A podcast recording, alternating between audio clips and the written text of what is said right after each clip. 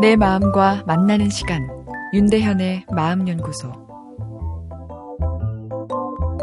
소시오패스, 즉 반사회적 인격장애라고 하면 연쇄살인범 같은 범죄자가 먼저 떠오릅니다. 어, 실제 연쇄살인범의 심리에는 어, 죄책감이 없는 경우가 일반적이죠. 13명을 연쇄살이란 정 씨는 담배는 끊어도 살인은 끊을 수 없다고 이야기했습니다. 자신의 쾌감을 위해서 사람을 살아있는 생명체가 아닌 자기 쾌락을 취하기 위한 도구로 생각한 거죠. 정 씨는 스스로 자살을 했죠. 죄책감으로 목숨을 끊었다고 볼 수 있을까요? 스스로를 살해했다고 보아야 할 것 같습니다. 그러나 연쇄살인범만 반사회적 인격장애자는 아니죠.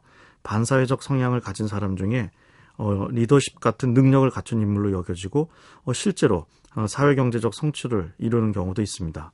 공감 능력이 좋은 사람이 소통 능력도 좋고 어, 성공할 것 같지만 아, 꼭 그렇지도 않죠.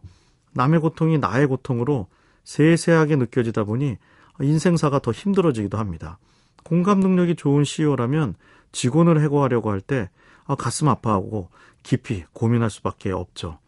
이 모습이 자본주의 눈에는 사업적으로 우유부단하다고 어, 여겨질 수도 있죠.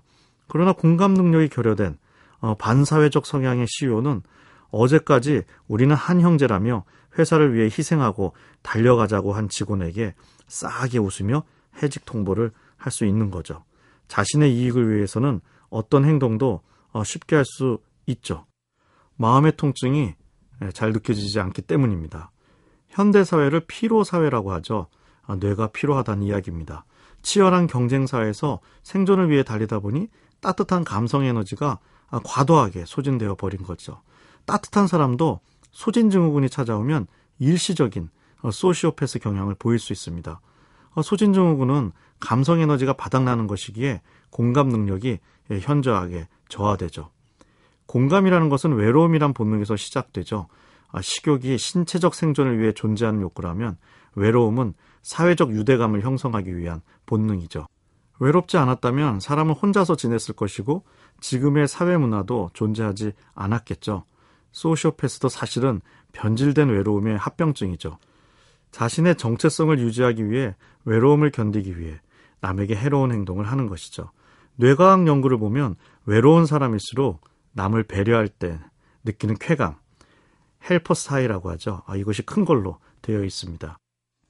어, 우리 뇌는 이기적인 방법으로 성취를 이룰 때보다 남을 배려하고 함께 기쁨을 나눌 때 행복하도록 어, 설계되어 있는 것이죠. 어떤 윤리적인 어, 도덕적인 차원을 넘어 뇌 과학 차원에서라도 반소시오패스적인 삶을 사는 것이 원래의 설계대로 이 행복 시스템을 잘 활성화시킬 수 있는 방법인 셈입니다. 윤대현의 마음연구소. 지금까지 정신건강의학과 전문의 윤대현이었습니다.